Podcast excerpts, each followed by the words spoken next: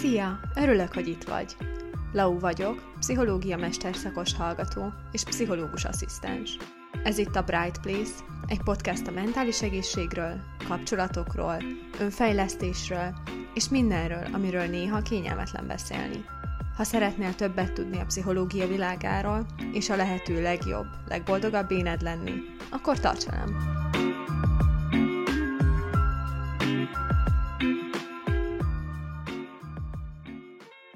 Sziasztok! Itt vagyok egy újabb interjúval, amiben egy kicsit rendhagyó módon nem egy pszichológussal fogunk beszélgetni, hanem egy másik szakemberrel, dr. Mucsi Annával.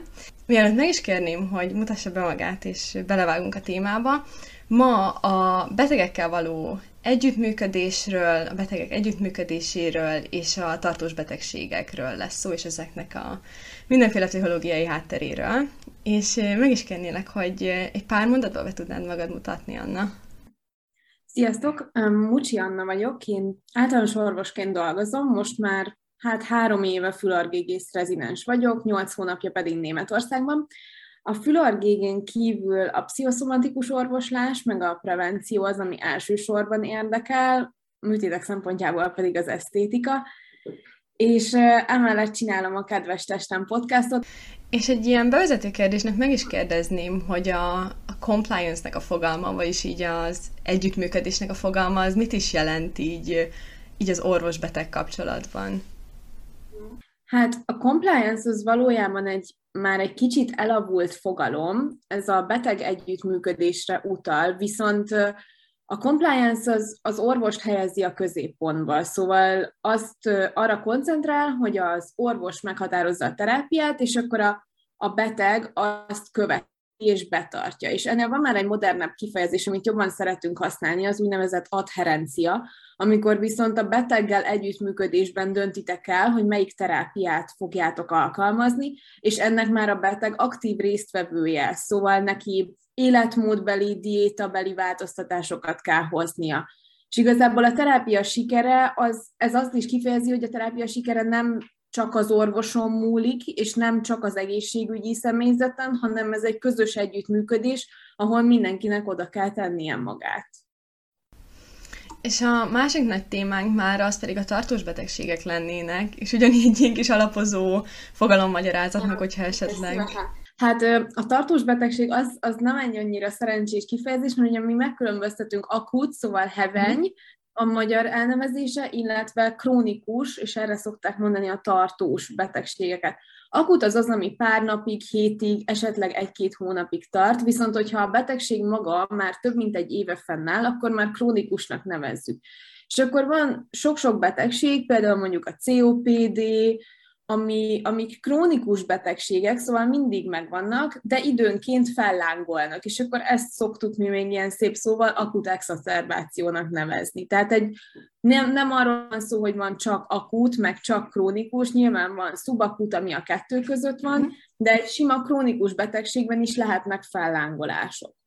Mind praktizáló orvos, te, hogyha egy olyan beteggel foglalkozol, akinek krónikus betegsége van, akkor vannak olyan tipikus, idézőesen tipikus dolgok, amiket észreveszel rajtuk, hogy, hogy akár lelkileg, vagy hogy így mentálisan milyen hatással van rájuk az a tudat, hogy neki krónikus betegségük van.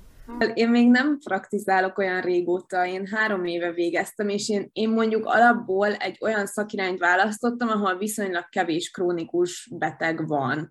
Mert én tudtam, hogy nekem ezzel a compliance vagy adherenciával lesz problémám, hogyha a beteg nem működik együtt, mert, mert engem az zavar, ha én a lelkem kiteszem, de a másik oldalról ez viszont nincs ott, ezért én ezt tudatosan egy olyan szakirányt választottam, ahol viszonylag rövid időn belül tudok változást elérni, és a betegeket is mondjuk annyira zavarja a tünete, hogy ő is gyorsan szeretne meg, megoldást találni rá. De nekem a családomban több orvos is van, szóval abból tudok táplálkozni, meg az egyetemi tapasztalatokból. Ez attól is nagyon függ, ez a krónikus betegség. Szóval egy ilyen hosszantartó, elhúzódó probléma, az lehet akár valamilyen daganat, na annak a pszichológiája már megint egy teljesen más téma. Tehát azt annyira nehéz feldolgozni, hogy mi történik ott veled, hogy milyen családi támogatást kapsz, milyen terápiát kaphatsz rá, milyen lépéseken kell átmenni, tehát ezt is tök nehéz ott feldolgozni. Aztán mondjuk beszélhetünk simán egy magas vérnyomás betegségről. Azért ezt az emberek többsége nem úgy fogja fel, hogy úristen, ez egy mennyire drasztikus dolog, a legtöbbnél ott megáll a dolog, hogy jó, beveszem a, a vérnyomás csökkentőmet, de már életmódot nem változtat, pedig az sokkal fontosabb lenne. Szóval ez nagyon attól függ, hogy mi az adott betegségnek a természete, és hogy mennyire befolyásolja a mindennapi életviteledet. Nyilván minél jobban befolyásolja, annál, annál nehezebben fogod viselni ezt az egészet, mert minden változás nehéz, minden változás stressz, Szóval szerintem ez azért egy nagyon ilyen komplex téma, hogy ez nyilván a cukorbetegek, a cukorbetegek, tehát ott, ott azért egy olyan hatalmas változást kell beeszközölnie, amit, amit nem mindenki képes feldolgozni, hogy tényleg ez nem arról szól, hogy te otthon beveszed a kis gyógyszeredet, vagy beadod az inzulint, hanem azon múlik, hogy te mennyit mozogtál, mennyit tettél, mit tettél, hogy ettél, és az szerintem egy nagyon kiemelendő dolog, hogy amíg valami tünetmentes, tehát te nem érzed magad rosszul tőle, addig kevésbé fogod betartani az utasításokat, mert hát nem érzed magad betegnek, mégis akkor miért kell ez? És nagyon sok cukorbetegnél van ez például így, hogy nem szedi a gyógyszert, nem tartja a diétát, mert hát ő most még jól van. Aztán egyszer csak eljutunk oda, hogy mondjuk mondok egy drasztikus példát, le kell vágni a lábát. Na, az már nem tetszik neki, és nem érti, hogy ő hogy jutott ide. Hát így. Uh-huh. Most a cukorbetegségre eszembe jutott egy kicsit ilyen személyesebb sztori, hogy az én páromnak az öccse, ő cukorbeteg. De hogy amúgy csak ilyen 21 éves és nagyon fiatal kora óta ő már cukorbeteg. És tudod, az a, nem, nem szúrja magát, hanem az a kis gép van neki, ami mindig ne van is. Az Monitorozza, a... hogy mennyi a cukra, és akkor úgy automatikusan adagolja neki az inzulint. Igen, és nem régóta van barátnője, és mesélték, hogy nyilván barátomnak az öccse, ő így ezt így teljesen elfogadta, mert ő kvázi ebben nőtt fel, hogy ő cukorbeteg, és neki ezt kell csinálnia, és nincs is ezzel semmi baj. Csak ugye, hogy megismerte a barátnőt, meg ahogy így elkezdtek randizgatni, járni, és mondjuk elmentek egy étterembe, és ugye akkor neki ott muszáj volt elővenni ezt a kis műszer monitorszerűt, hogy ugye ő beírja a bizonyos adatokat, nem értek annyira hozzá, hogy ugye ne, ne legyen semmi baja. És, és akkor benne volt egy ilyen kis feszengés, hogy, hogy nyilván tudta, hogy ez nem normális, idézőjelesen, vagy hogy ez így nem egészséges, és akkor így bocsánatot kért a lánytól, hogy bocsánat, tudom, hogy ez így kicsit furi, de hogy ezt így muszáj.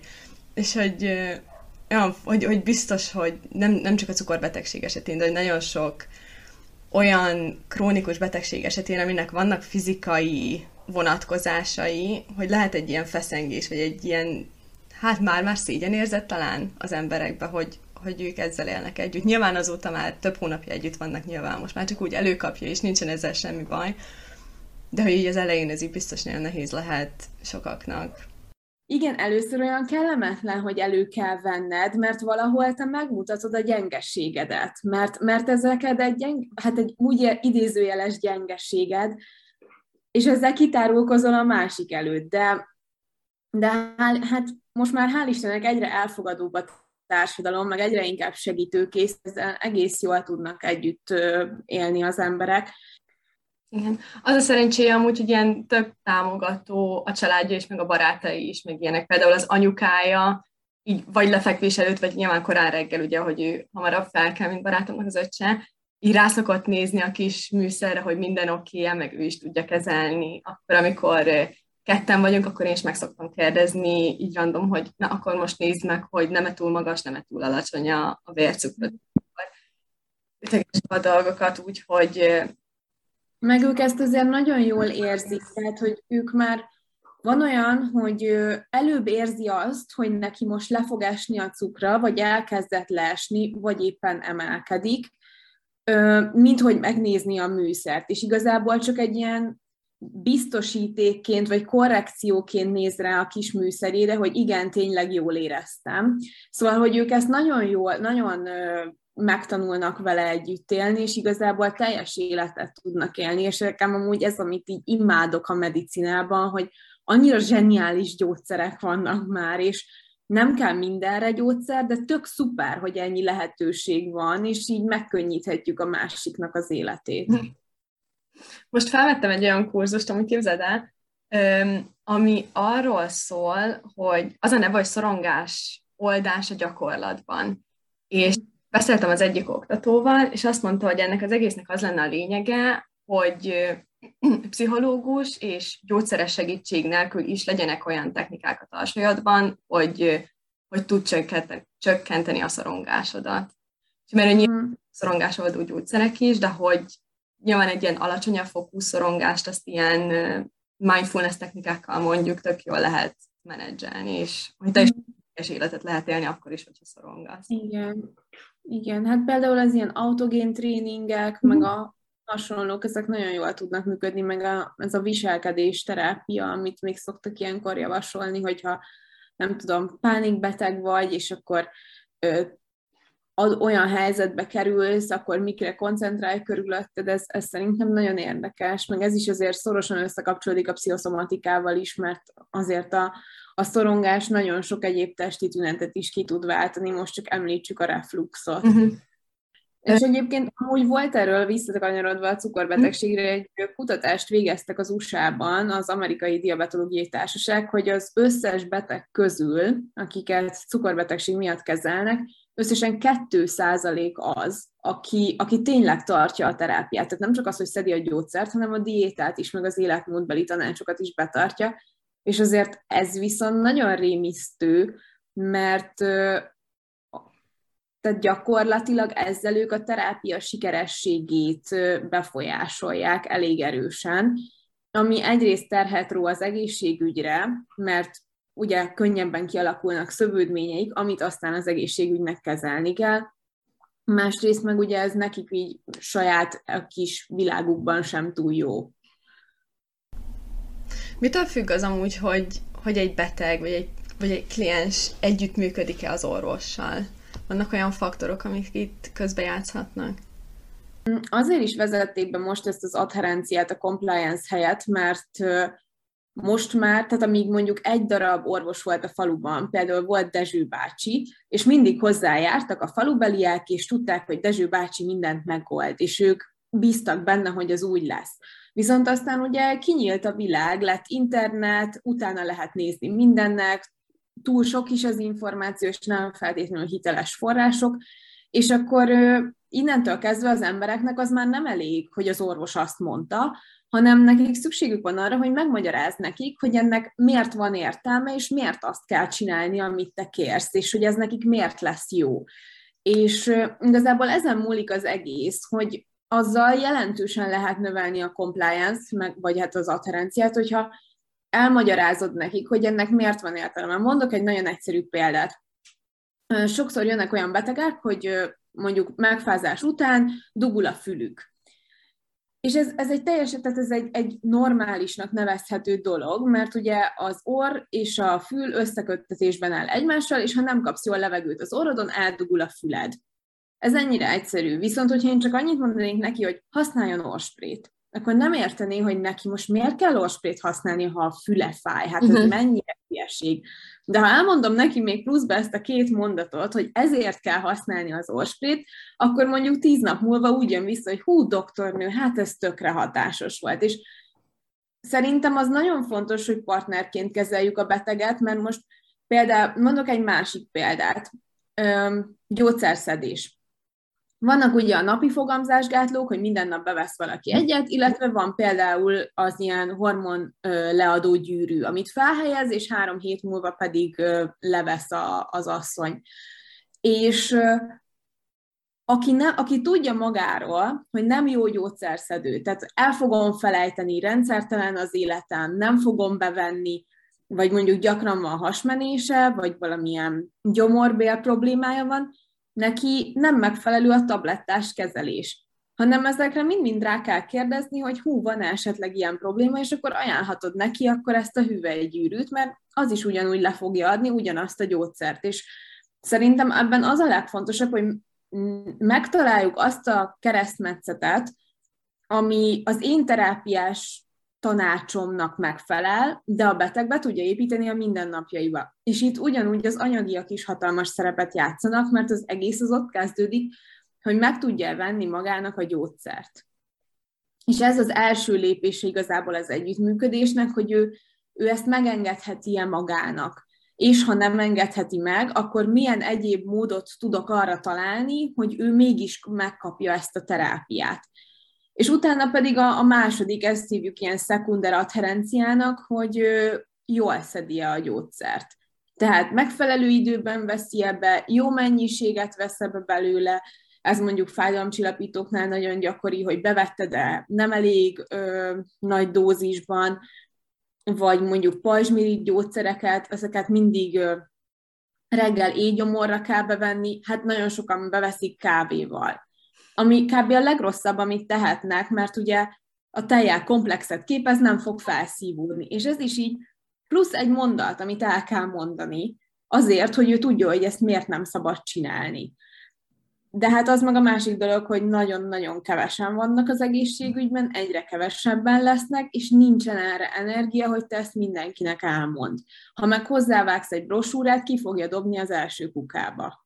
Nyilván többször voltam már én is orvosnál, és voltak olyan egészségügyi területek, ahol orvos kellett váltanom bizonyos okok miatt, és, és mindig, amikor a másodikhoz elmentem, és sokkal, hogy hogy mondjam, annyira más hozzáállása van, ha bár ugyanaz a szakterületük, és ha bár akár még korban is közel állnak egymáshoz, annyira más, hogy állnak hozzá néhányan a betegekhez. Van olyan, aki, amit te is elmondtál, hogy csak így hozzám vágja az információkat, hogy akkor ezt kell csinálni, vagy hogy ez a megoldás, és vannak, akik meg így előveszik a kis modelleket, monitort hozzám fordítanak, elmagyarázzák, hogy ez van, ezért ez lenne a megoldás.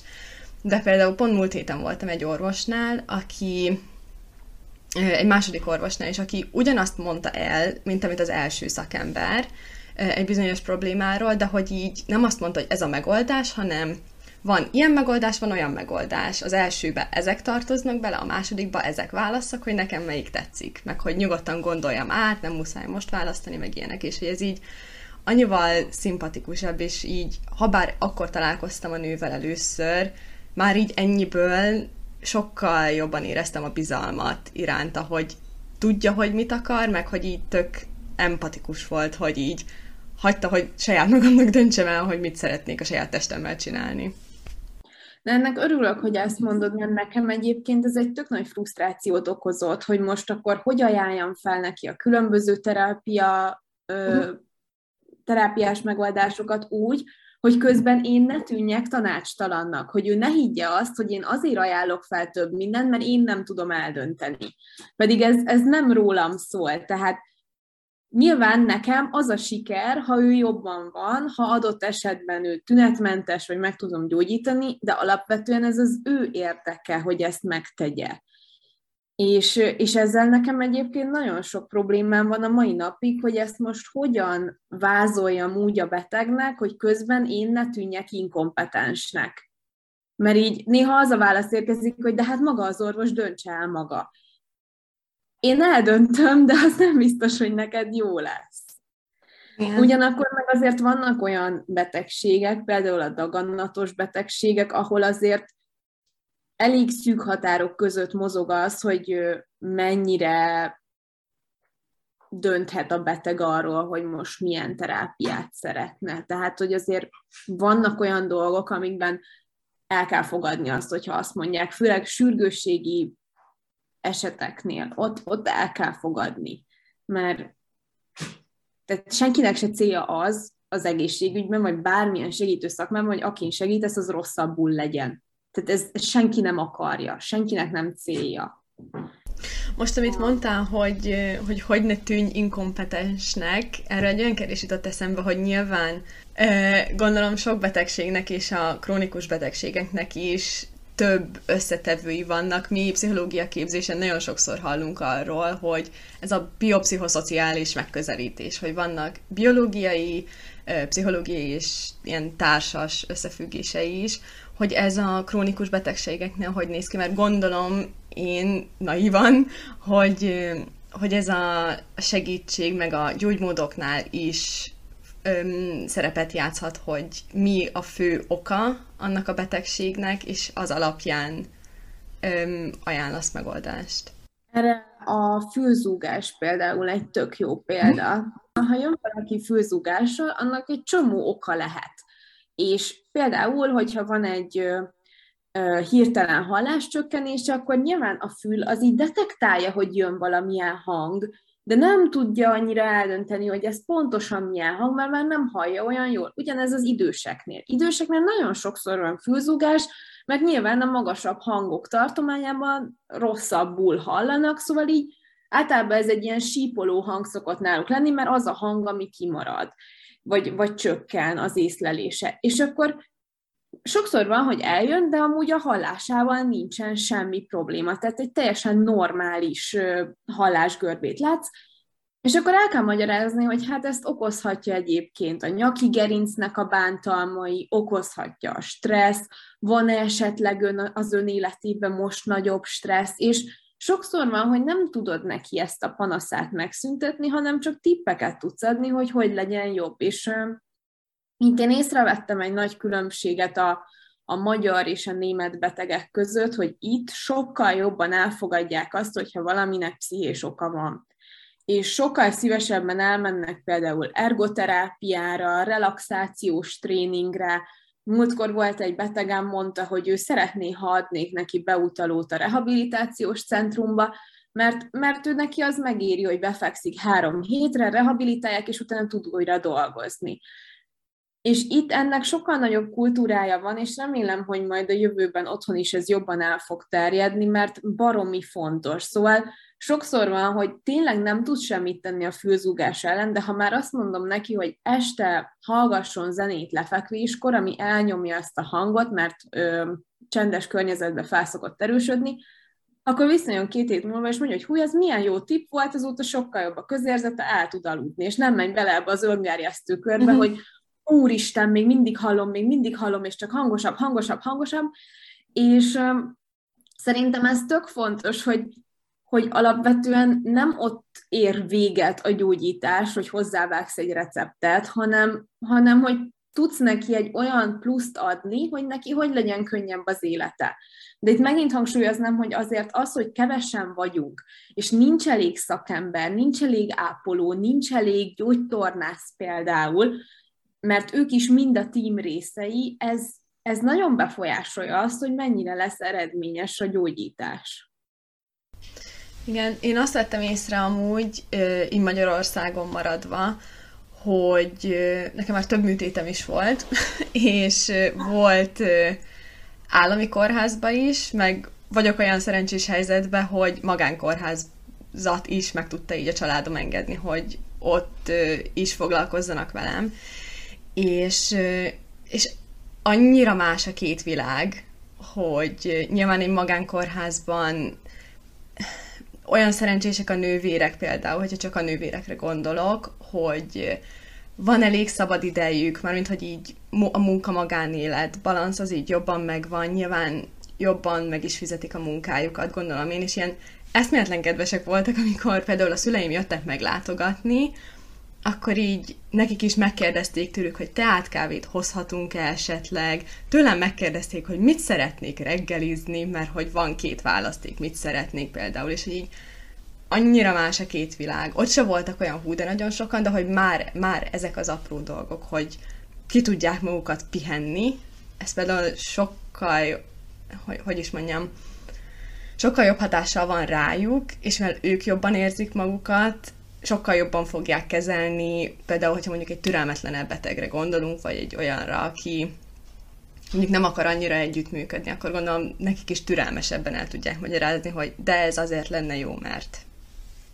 Persze, de amit most mondtál, ez az étkezés, hogy Alapból én, most gondolj bele, befekszik valaki a kórházba, azért a magyar populáció nagy része nem a magánkórházba fog befeküdni, és egyféle reggeli van.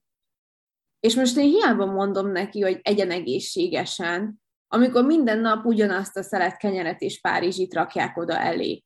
Szóval öm, ez is annyira visszás, hogy valahogy nem egy, nem jó helyeken történik a változás. És, és már alapból az, hogy én jó minőségű ételt tudnék neki adni a kórházban, az elindíthatna benne egy gondolkozás, hogy hú, akkor mit tegyek otthon.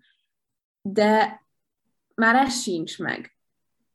Szóval szerintem egyébként ne, én azért is döntöttem úgy, hogy eljövök, mert amit te is mondtál, hogy van mondjuk két ugyanolyan életkorú orvos, és teljesen másképp beszéltek veled, hogy igazából ha egy szemléletben nősz fel, és egy szemléletet kapsz mindig, akkor te is ahhoz hozzászoksz, és azt fogod a normálisnak gondolni. Ugyanez, hogy amilyen családba te felnősz, sokáig azt hiszed, hogy az a normális. És amikor találkozol másokkal, rájössz, hogy jaj, hát ezt lehetett volna másképp is. Hogy hú, lehet, hogy ez nálunk jó, de lehet, hogy az meg másoknál jobb. Vagy hogy hogy tudok alakulni. És ugyanez, hogyha ha egy ö, rendszerben benne maradsz, és csak arra koncentrálsz, akkor te is olyanná válsz nagy valószínűséggel, legalábbis nagyon nagy akaraterő kell ahhoz, hogy te ne legyél olyan. És akkor amikor én így rájöttem, hogy nem biztos, hogy én ebben a rendszerben szeretnék sokáig maradni, akkor el kellett dönteni, hogy most eljövök, vagy, vagy ott maradok, és akkor ez az állandó distressz lesz bennem, hogy most ezt várják el tőlem, de én ezt nem akarom csinálni. És, és szerintem az Erasmusoknak is, meg az összes külföldi gyakorlatnak ez a lényege, hogy te elmész, és megtapasztalsz valami mást. És hogyha szerencsés az a hely, ahonnan te jöttél, akkor vissza fogsz menni, és majd ott kamatoztatod. Ö, még egy ilyen utolsó kérdésem lenne, egy kicsit így lekerekíteni, hogy hogy akár az orvos feléről, akár a betegnek a feléről mit lehet tenni annak érdekében, hogy ez az együttműködés javuljon, perfejlődjön? Hát erre Eszter barátnőmnek van egy nagyon jó hasonlat, hogy segít se lehet átlögdösni a hídon, hogyha nem akar átmenni.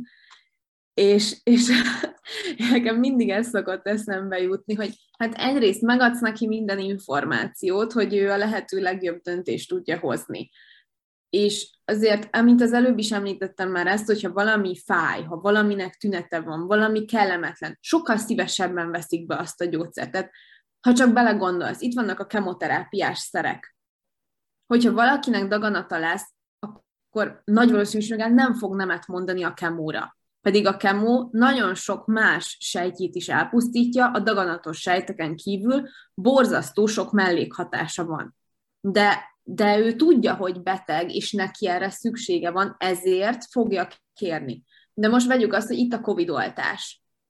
Sokkal kevesebb mellékhatása van, mint egy kemoterápiás kezelésnek, de mivel ő nem érzi azt, hogy beteg, vagy az lehet, nem, nem, nem gondolja úgy, nem fogja fölvenni. És ez, ezt a gondolkodást kell megváltoztatni az emberekben, hogy a valamit megelőzni sokkal könnyebb, mint utána kezelni.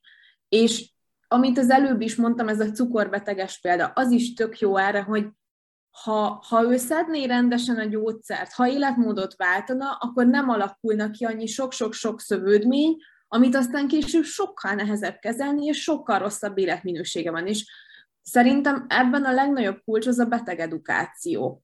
És, ez, és nem csak a betegedukáció, hanem alapvetően a prevenció, ami meg már gyerekkorban kezdődik, hogy egyrészt milyen szülői mintát mutatnak otthon, másrészt az iskolában mit lát, és hogy arra nevelni a gyerekeket, hogy igenis fontos az egészség, mert ez érték. És ez alapozza meg a jövőjét. Szóval szerintem az edukáció az, amit én kiemelnék, hogy az, az a legfontosabb.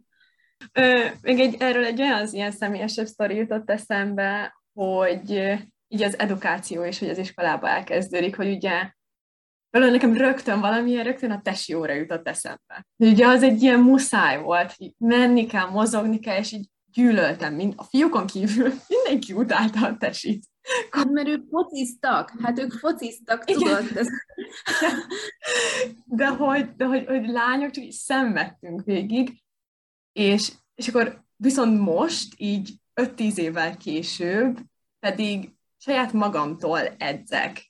És mert hogy ne, nem csak feltétlenül ilyen így a fizikai vonatkozásai miatt, hanem a mentális is, hogyha például stresszes vagyok, vagy bármi, akkor úgy jól esik egy kicsit mozogni.